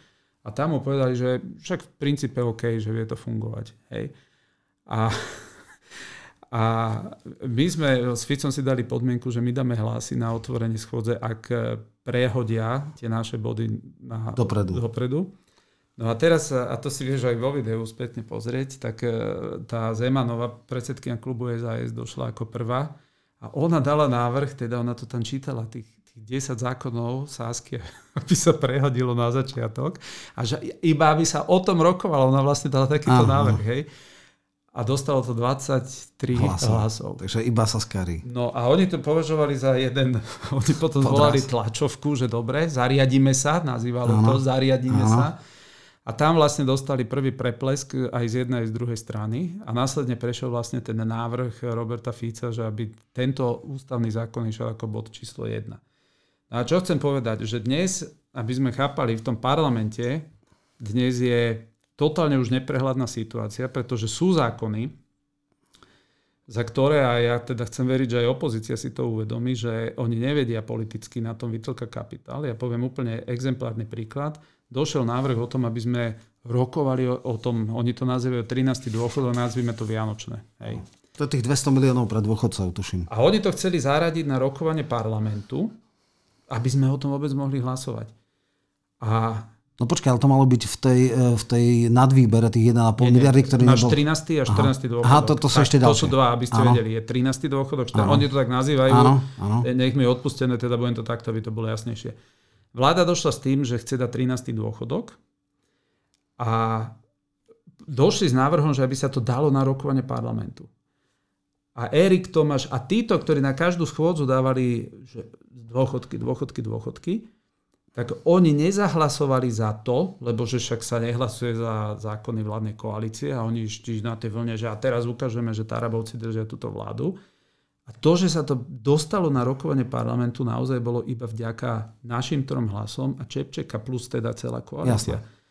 A ja vtedy, a ja to hovorím stále, a hovorím aj, aj Erikovi Tak Smer povedal, že oni podporia dôchodky, len nepodporia Biankošek pre Matoviča. To je takto, druhá vec, takto, jasné. Takto, tento 13. dôchodok... Toto viem, to je jasné. To je normálne, že nebyť našich hlasov, tak parlament o tom nevie rokovať, lebo by sa to nedostalo na rokovanie parlamentu. A ja hovorím Erikovi Tomášovi a choď do ulic a, a kľudne Nie, rozprávaj, jasné. že dôchod, 13. dôchodky budú vďaka teda Tarabovcom. Kľudne mi choď robiť túto reklamu. Ale sa vy spamätajte, že vlastne čo tu ideme hrať teraz? My ideme teraz pomáhať Súlikovi, aby tieto veci neprechádzali, lebo to je agenda no Súlika, aby jasné. tieto veci neprechádzali. No. To bol skrát skôr. No. A teraz oni vlastne celú schôdzu septembrovú trávili s tým, že chceli poukázať na to, že Taraba podržal Matoviča, teda to bola tá legenda a mne prešli následne tri zákony. Hej, tá, toto bola vlastne celá legenda.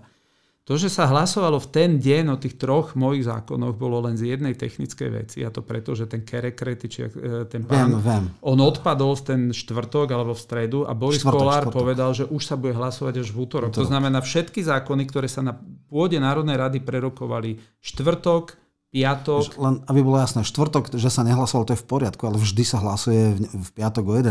Čiže to bolo tiež vznikli tej nie, otázky. Nie, takto najnovšie už sa veľmi nehlasuje ani v piatok o 11. Nie, lebo, lebo, lebo, lebo väčšina, väčšina chodí e, na východ Slovenska, Aha, tvária sa, že tam majú parlamentnú jasné. činnosť, takže áno, si to nechávajú áno. na útorok. Ale jasne, mohli to na piatok, ale to, čo sa proste jasné. reálne udialo, aby bolo jasné, že všetky tie zákony, a tam bolo vtedy, ja neviem, možno 30, 40, ja neviem už koľko zákonov sme hlasovali, tie všetky padli na ten útorok. No. Ale pointa, ktorá je, že dnes, týždeň predtým prešli smerakom tri zákony, nie že je, mne prešli zákony o jeden hlas, o dva. ale im prešli, že 4, 143 mali podporu. Tak ale sú niektoré zákony, ktoré majú všeobecný konsenzus, takže to Presne ako, tak, no hej. presne tak. A teraz to sa ja pýtam, že čo je zlé, lebo Smerakom prešiel zákon o tom, že aby profesori, ktorí majú 65 rokov, mohli naďalej robiť garantov svojich odborov na vysokých školách, čo je dôležitá čo vec, pretože treba. keď si profesor, si v najlepšom veku, keď máš 70 a ešte v pohode tak. a buď garant a buď garant. A druhú vec, čo tam prešlo v 2020, oni zamrazili nadčasy, došlo k odmrazeniu týchto nadčasov. Sociálna vec, zahlasovalo 143 a mne teda ešte raz opakujem, aké prešli zákony. Prvý zákon mi prešiel o týchto predčasných voľbách. Hej. Ano, no, tak, čítania. no tak super, jasné, keď toto jasné. je tá dohoda s Matovičom, Nie, že, že, že mne vďaka. A to chcem povedať, že tam sa pomýlila tá šofranko, uh-huh. lebo ten zákon prešiel iba vďaka jednému hlasu, jednému hlasu Olaňákov, ktorí to vetujú. A ona sa aj potom prihlasila, ona si myslela, že sa hlasuje o druhom zákone uh-huh. a to prešlo omylom jedným hlasom. Uh-huh. Druhý zákon mi prešiel, že pôda štátna pôda, ktorá bola prenajata a nie je obhospodarovaná, sú na nej buriny, aby táto pôda naspäť mohla sa vrátiť do správy Slovenskej republiky, lebo vysvetlím ti tu kadejaké agrobaroni si pozazmluvňovali stovky hektárov, na ktoré berú asi dotácie, nič na nich nerobia. E, Zaburiňuje sa celá krajina kvôli tomu a ne, SPF nemá mandát vypovedať tie nájomné zmluvy, na ktorých sú najmy. Však to je jasné, racionálne. Že, že 5 euro, počúvaj, že no. 5, euro, 5 euro na hektár, no nechceš za 5 euro na hektár? Hej? No jasné. No. Takže to je druhý zákon. A tretí zákon, ktorý mi prešiel, tuším tiež dvomi hlasmi, navyše bolo, že tak po vzoru Českej republiky navrhujem, aby minerálne oleje, teraz čo máme teda e, tie biozložky v ano. palivách, aby sa tá pšenica, ktorá sa páli kvôli tomuto a vidíme, ako idú ceny potravín hore, aby tá pšenica skôr končila na trhu potravín a nepálila sa teraz v benzínoch, keď vidíme, že Česká republika a všetci ostať zložky do Presne nafty. tak a Nemci dneska pália 36% elektrickej energie, majú z najšpinavšieho zdroja z uhlia a my sa tu akože ideme tváriť, že je normálne páliť. No. Takže takéto tri zákony, o ktorých ja som pohoršený, že prešli jednými a dvomi hlasmi a neprešli drvivou ústavnou väčšinou, lebo neexistuje normálny človek, to racionálne veci, jasné. A na tomto si postavil Erik Tomáš kampán, že začal vytrubovať, že no, túto je dôkaz, že Tarabovi prešli zákony, lebo... Tieto tri veci to bolo, že vraj išli na koaličnú radu, ale že Šedga bol proti, ale potom povedal, že všetky zákony idú na koaličnú radu, čiže to nebola žiadna táto. Ale čo je podstatné a čo vzniklo viacero otáznikov, bolo tvoje rokovanie s Karasom, ministrom spravodlivosti, lebo býva veľmi, veľmi netypické, aby koaličný minister rokoval s opozičným poslancom. Jasné Samozrejme, aby vecne bolo, že naše trestné kodexty sú úplne mimo, ak za nedokonaný pokus o podvod niekto dostane 17 rokov ako Rusko a za 5 mŕtvych na zastávke môže byť, ak to bola pôvodná kvalifikácia 12 rokov, tak sú tam niektoré choré veci. Čiže vecne s tým ja nemám problém. Pozri, problém pozri, je, presne tak, no, áno. Problém pre, je v tom, ja presne že, tú otázku, no, že som išiel no, za ministrom. Že, no. že, že ťa prijal a že vážne s tebou hovoril, lebo to nebýva zvykom. Hej, ako nebýva zvykom, aby opozičný poslanec, ktorý má silu troch hlasov, e, vážne bol braný a rokoval sa s ním a jednoducho príjmal jeho, jeho argumenty to, to vzniká obrovský otáznik. Jasné. Toho. No pozri, tento, um, prvé čo je, na to, to je presne ten prípad, na ktorý veľmi by som akože uh, akcentoval, že my nemôžeme naletieť na nejakú nadpisovú propagandu denníkové a podobne. To, čo ja som dal do Národnej rady, ja som dal zákon, ktorý má za úlohu vyvolať brutálnu debatu, debatu o tom, že čo v roku 2005 urobil Lipšic s trestným zákonom na Slovensku. Slovensko má proti Rakúsku, Česku, Nemecku, Francúzsku, my máme trojnásobne vyššie sádzby. Náš systém je postavený na tom, že my aj sme zmenili názov, už sú Dobre. to zariadenia výkonu trestu, počkaj, ti poviem. No. no. A teraz oni došli, že ja som došiel s nejakým návrhom zákona, ktorý má pomôcť politikom. No úplná, úplná mag- e, blbosť. blbosť. To, čo ja som dal, je 65 stranový, normálne preložený v podstate ako keby e, nemecký kodex a považoval som za úplne normálne, a ja ti poviem, jak to vzniklo, že došiel minister spravodlivosti do parlamentu v piatok, alebo vo štvrtok, ja už si to nepamätám. A ministerstvo spravodlivosti totiž pod vedením Kolikovej roky slubuje, že s týmito sadzbami niečo urobí. Pretože charta, základná charta OSN o ľudských právach hovorí určitú hierarchiu e, dôležitosti obhajoby, čo, čo máš chrániť ako štát. Na prvom mieste ty musíš chrániť život ľudí, lebo život je nenavratiteľný. Na druhom mieste musíš chrániť najdôležitejšia vec je zdravie. Na treťom ľudská dôstojnosť. Na štvrtom je majetok. Majetok je na napraviteľný. Napraviteľný. Napraviteľný je napríklad takou formou, že, a to napríklad je v tom kódexe, že v poriadku ukradol si milión, vráť dva, môžeš dostať nižšiu sádzbu. Štát, poviem príklad, bol jeden, jeden spevák, ktorý držal, ja neviem, e, tuším 25 miliónov na Wikipedii, ti to dajde na dane, dorobili mu dane, výsledok je, dali mu zálohu, že nech zaplatí 50 miliónov. Hej? Pretože základná úloha pri ekonomike by mala pre štát byť, aby čo najrýchlejšie, čo najefektívnejšie sa vrátili finančné zdroje plus, aby štát jasne vyslal signál, že kradnúť sa neplatí. Lenže to, le, lenže to, čo je, to, čo je na Slovensku absurdita, že ty ako občan Slovenskej republiky, teraz ti poviem príklad, niekomu povieš v Bratislave, že viete čo, odporúčam vám investovať do tejto firmy, budú tu tam vysoké výnosy. Tá firma skrachuje a ty, niekto ti povie, že ty si ich naviedol na, neviem, že to je podvod, ano. hej, po obede toto isté urobíš v Mníchove ako Slovak, povieš, odporúčiš to nejakým e, Nemcom a výsledok je, že na Slovensku tuším, e, keď je to nad 150 tisíc eur, tak máš 15 a viac rokov sádzby. Nevieš sa, nevieš sa dohodnúť ani na tom, že ti čo, tak ja neumyselne som to, alebo zober si, koľka tých máš, jak si ty povedal, nič nedokonali. Hej? A teraz náš mechanizmus je na tom, že my máme preplnené väznice na viac ako 100%, ktoré sú na úrovni Guantanama. To každý vie, že Žilina a podobne, to je akože jedna katastrofa. No, a keďže Ministerstvo spravodlivosti dalo do medzirezortného pripomienkového konania trestný zákonník, ktorý všetko je super, len zabudli tam upraviť práve tejto trestné sadzby, lebo my sme jediný štát, ktorý viac trestá práve tento majetok, keď ti prejde sused, tvojich 5 detí pred tvojimi očami dostane nižšiu sádzbu, ako keby ten sused ti ukradol drahú kabelku. Tak toto vlastne, ja som došiel za ministrom a povedal som mu, dobrý, ja som ten a ten, len aby ste vedeli, že kvôli debate, lebo vy ako ministerstvo, ja viem, že za to nič vy nemôžete, ale tá vaša predchodkynia tu rozprávala v parlamente a na, najnovšie to povedala v podcaste na Smečku, kde, čo na, môj, na moje prekvapenie u Hanzelovej normálne povedala, že ja viem, my sme sa urvali, povedala slovo ano. urvali s tými sadzbami, len není čas teraz, hej, ale urvali jasná, sme sa. Jasná. No a ja som povedal, že práve preto, že to vyvolá veľkú debatu, tak ak chcete, ja, ja vám uh-huh. prídem normálne, nie, nie do kaviarne, uh-huh. nie do pivnice, nie... Priamo, oficiálne, jasné. Ja normálne, keď chcete, vám prídem povedať, že čo považujem za podstatné prvky v tom zákone, aby ste sa vy vedeli si to naštudovať. Počujem som sa normálne oficiálne, on mi povedal, viete čo, dobre, že ďakujem, však on je nový minister, ho vôbec nepoznám, pozrel mobil a povedal, že viete čo, ak chcete, tak dojdete v pondelok o 11. Uh-huh. A došiel som v pondelok o 11. Bol tam ešte nejaký pán tam sedel, ja som sa tam zdržal asi 15 minút. Bolo to úplne, by som povedal, protokolárne, by som povedal iba slušné formálne stretnutie.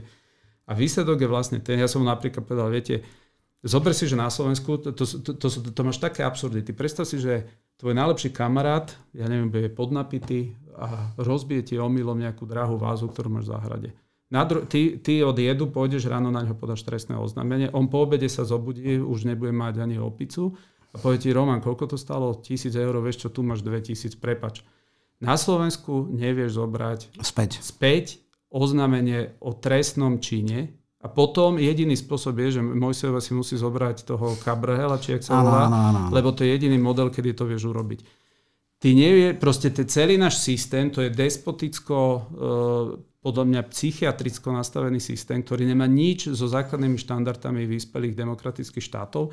A zmysel tohoto je proste táto debata. Takže a ja aj na toto hovorím, že vieš, Stretneš sa normálne, stretneš sa oficiálne, dojdeš na, na vrátnicu, zapíšeš sa tam a je, to, a je to problém, tak potom výsledok je, že nech sa potom nikto nediví, že druhá alternatíva je, že sa ľudia potom budú stretať po pivniciach. Takže Jasná. ja práve v tomto, ja som, to je, to je na kamere, ja som za tým človekom došiel, podal som mu ruku, ani on nevedel, kto som a takto sme sa, takže takto k tomu stretnutiu zišlo. Dobre, už sme troška dlhší, tak už do dvoch e, týchto, som chcel hovoriť na 15, bude to troška dlhšie. E, poďme teraz k rozpočtu. Ano. Ako teda on skončil? Lebo to je absolútne kľúčový zákon roka.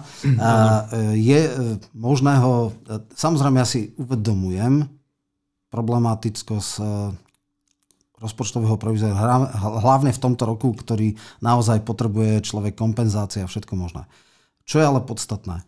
Tie absurdné definície Veroničky a Šipoša a podobné, že opozícia je zodpovedná za menšinovú vládu a opozícia nemôže obštruovať, lebo nepracuje a berie za to je úplne absurdná obštrukcia, absolútne legitímnym nástrojom politického boja alebo parlamentného boja. A nie je povinnosťou a zodpovednosťou opozície za to, čo robí.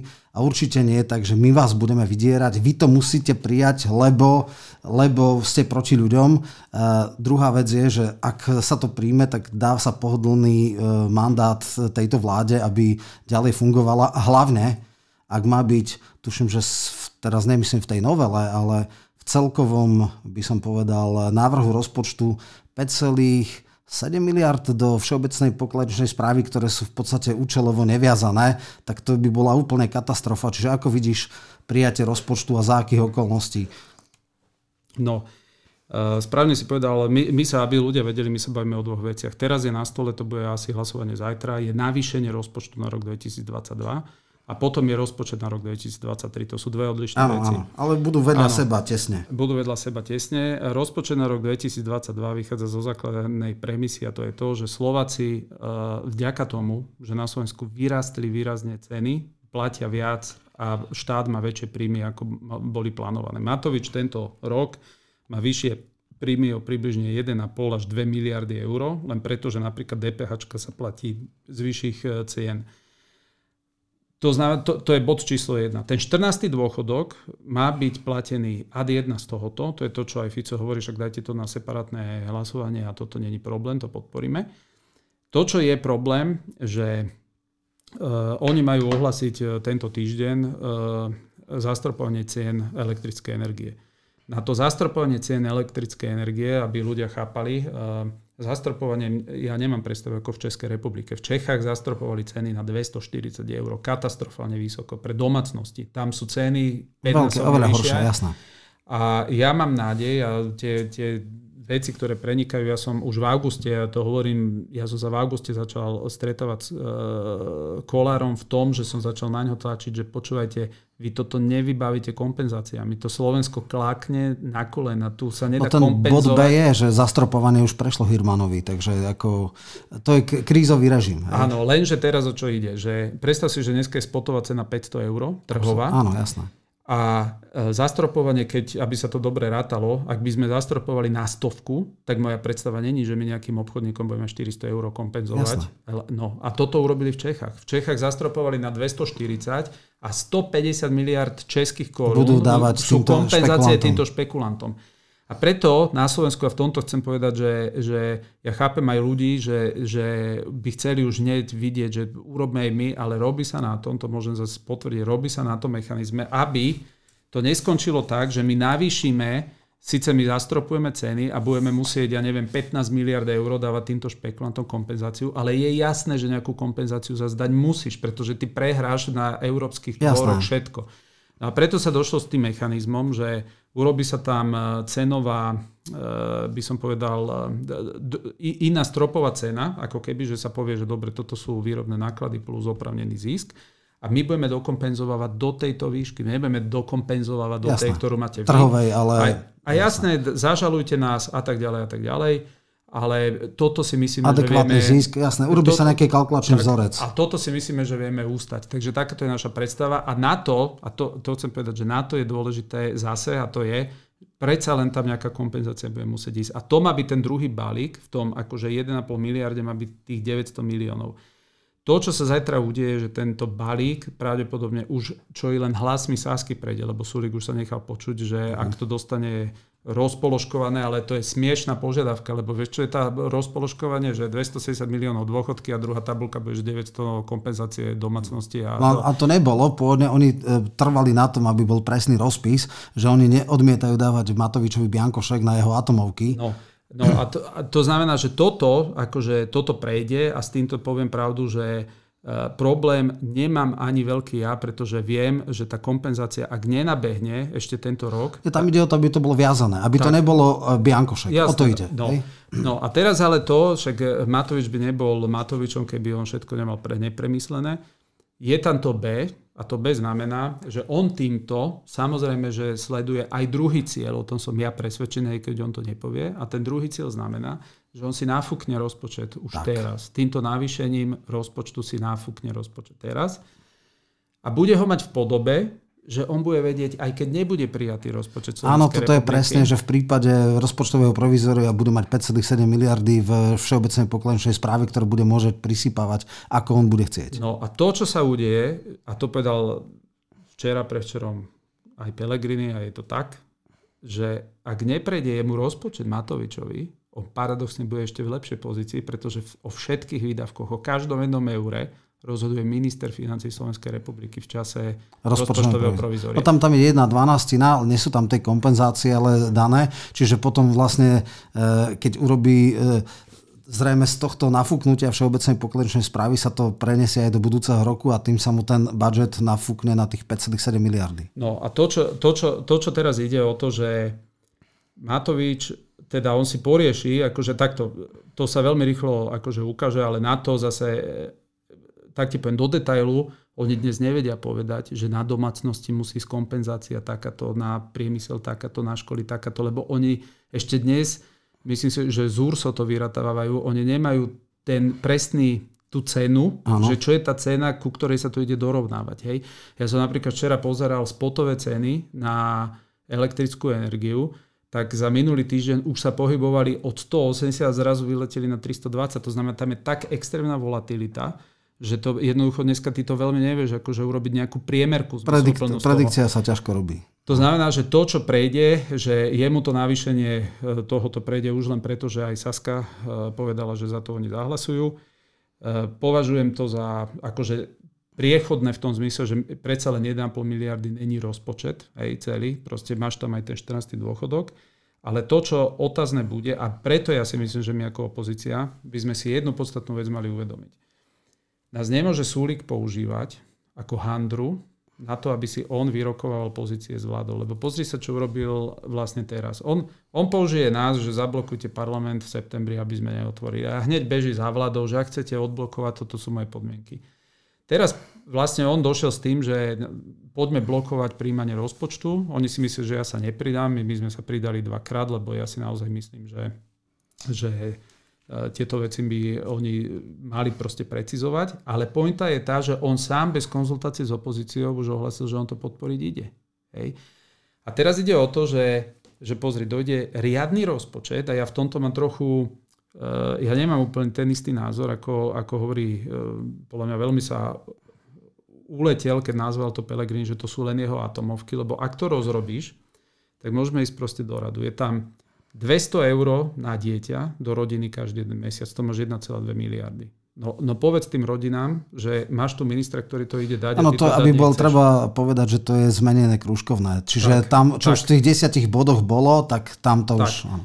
No, a aby, ja to aj novinárom hovorím, aby chápali, lebo oni hovoria, že však aj Matovič to chcel zmeniť. Matovič to nechcel až tak zmeniť. Vieš, no, prečo to videl, Matovič rozprával, lebo že to chce to nevykonateľné to bolo, tak, bude, tak, to bola poznaná nevyhnutnosť. Tak a on, keď videl, že tam sedí Gröling a je to nevykonateľné, tak zrazu došiel s tým, že poďme to zrušiť. Lenže už tam Grölinga nemá. Už tam má svojho ministra Ale to si by nedalo stihnúť. To už akože urobiť apku a všetky tie veci, to už... Jasné, aj to... sám asi mu pochopil, že toto není boh vie čo. No. Ale teraz proste objektívne si predstav, že máš na stole, že tie rodiny môžu dostať 200 eur na dieťa mesačne. Potom ideš ďalej, máš tam 13% e, navýšenie alebo až 15% dôchodkov od januára.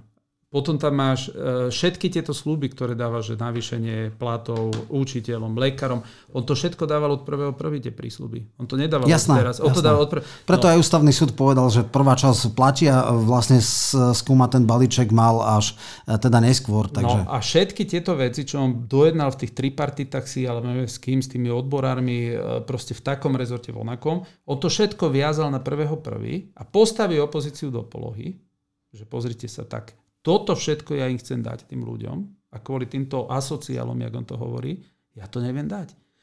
A toto je to, čo... Dobre, len tu je aj druhý pohľad, že vlastne vy mu umožníte robiť predvolebnú kortešačku a je možné, že by sa aj rozumnejšie dali tie peniaze dať.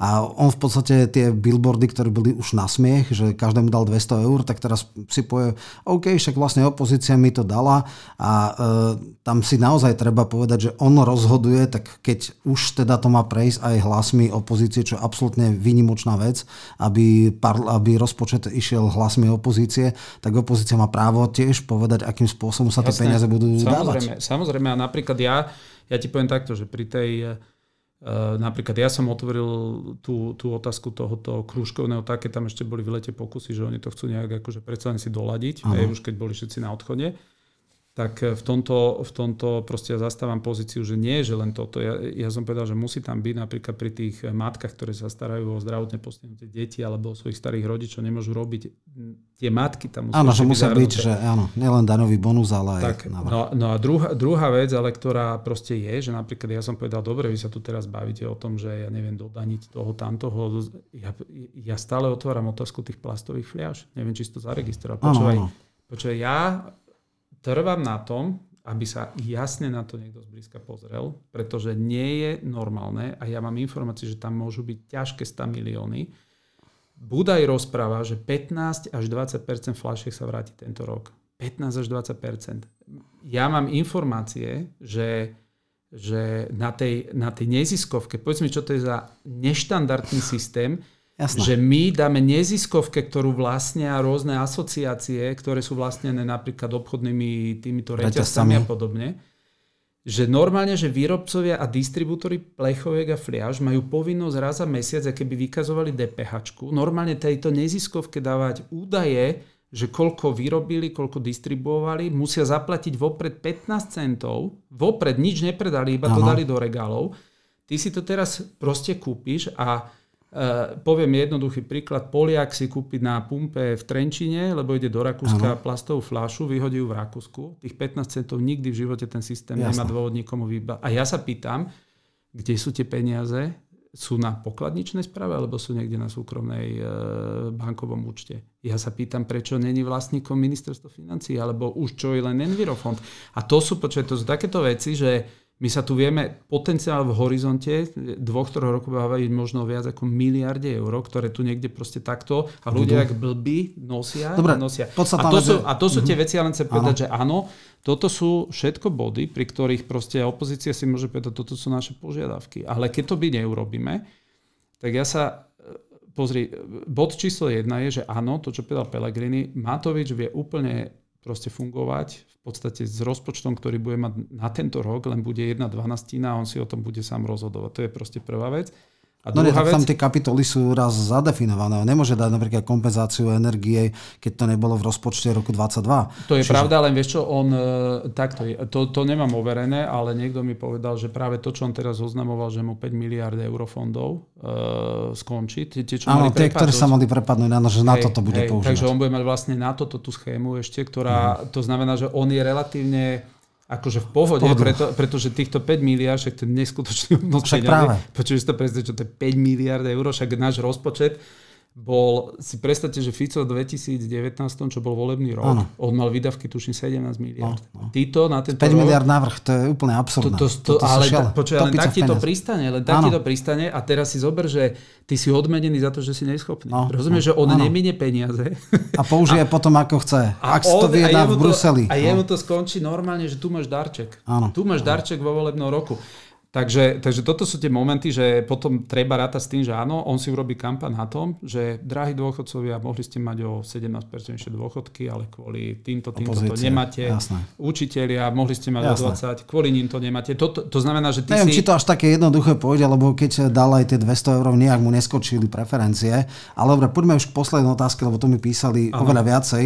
Bolo teraz hlasovanie o e, vstupe NATO, e, teda Švédska a Fínska do NATO a ľudia mi písali, že e, z vašich troch dvaja kufovci boli proti, ale ty si bol za. E, treba povedať, že aj Smer s výžnimkou štyroch e, poslancov, tuším Blaha, Kamenický, ešte nejakí neboli na hlasovaní, ale väčšina hlasovala za. A toto sa pýtajú, že prečo si tak hlasoval. Hej. Tie hlasovania boli dve, to nebolo jedno hlasovanie, to si ľudia musia uvedomiť. Bolo separátne hlasovanie o Fínsku a separátne hlasovanie o Švedsku. Ja som nehlasoval za vstup Fínska, pretože trvám na tom, že blok NATO by nemal mať spoločnú hranicu proste s Ruskom, už len proste z princípu Aha. a tam môžu vzniknúť rôzne aj technické omily a tak ďalej. To sú, dnes ten systém je tak interaktívne nastavené na algoritmy, že tu jednoducho aj, aj toto, ja by som dneska ten, ten stav napätia ja sa neobávam toho, že tu niekto cieľene niečo odstrelí, ale, ale ja sa obávam, že to máš skrát systému a automaticky, automaticky tie počítače proste to vyhodnotia tak, že tam ani nie je reakčný čas proste ľudí. Veď toto, toto je to riziko. A preto tak atomové si... kufriky sú vždycky, tam ide o nejaké konvenčné veci možno, Hej. alebo protizdušnú obranu. No, no, a, no a preto proste myslím si, že Fínsko proste z tohto byť, pohľadu jasná. by malo byť proste, neutrálne. malo byť aj našom záujme, že proste je neutrálne. Pokiaľ ide o Švedsko samotné, tam Rusi sa vyjadrili, že proste vstup Švedska nepovažujú za žiaden bezpečnostný problém z ich pohľadu. Takže z tohto pohľadu ja sa im divím, že tam chcú ísť. Je podľa mňa z ich pohľadu škoda, že sa vzdávajú vyše 200 ročnej neutrality ale vstup proste Švedska ja nepovažujem za takú treciu plochu, aké to ani Rusko nedefinuje ako bezpečnostný problém. To, čo absolútne odmietam je... Tak ale vieš, bolo aj gesto, že teda v podstate tí štyria poslanci zo Smeru neprišli na hlasovanie nie náhodou, ale celkom jednoznačne a vlastne sa celá retorika, takisto tvoji dvaja kolegovia hlasovali proti, takže toto akože... Tak podľa mňa ja považujem skôr za zbabele, že, že odídu poslanci Smeru preč, aby nemuseli hlasovať proti, lebo za normálne okolnosti by hlasovali proti, takže oni odišli preč. Ale by sa zdržali, lebo to má to istý, hej, akože, hej, no. no ale, ale preto skôr ja si myslím, že od nich, od tých, čo sa tak jasne v tomto definujú, tak eh, skôr ľudia očakávali, že však ste mohli zostať hlasovať proti. Ja hovorím ešte raz, že, že vidím tu proste tento rozdiel, ak, ak Švédsko nie je problém ani pre samotné Rusko, Jasne. dokonca oni to hovorili aj o tej Škandinávii, pokiaľ ide ako o Ukrajinu, tam ja mám úplne jasný postoj. No, život, ich a živote nepodporím, nepodporím ich Tak vstup. v čase vojny ani by nemali, to je, odporuje aj pravidlám to, čiže to sú také no, len mňa šokovalo, mimo. Počuaj, len mňa šokovalo, že tu máš nejakých 10 prezidentov vrátane Čaputovej, čo proste povedali, že to podporujú v čo najkračom termíne. Dobre, len to stačí sú... jeden v vetov a jednoducho všetko je pase, čiže tam je konsenzuálna záležitosť. Ako toto sú len také pláne úvahy, to zase treba ľuďom povedať. Dobre, veľmi pekne ti ďakujem, ja, ďakujem. dosť dlhý. Myslím, že si mnohé veci vysvetlil, osvetlil, povedal ako a to vidíš, bohužiaľ to zásadné posolstvo je, že šanca na predčasné voľby je, sa znižuje Uvidíme, pravdepodobne bude referendum, ale to kvorum je tak nastavené, že asi teda to nebude až také jednoznačné a také jednoduché. Takže keď niekedy niečo zásadné znova vyskočí, tak ťa znova pozvem a ďakujem ti za eh, to, že si tu bol. Ahoj. Ďakujem, ďakujem. pekne, nech sa darí.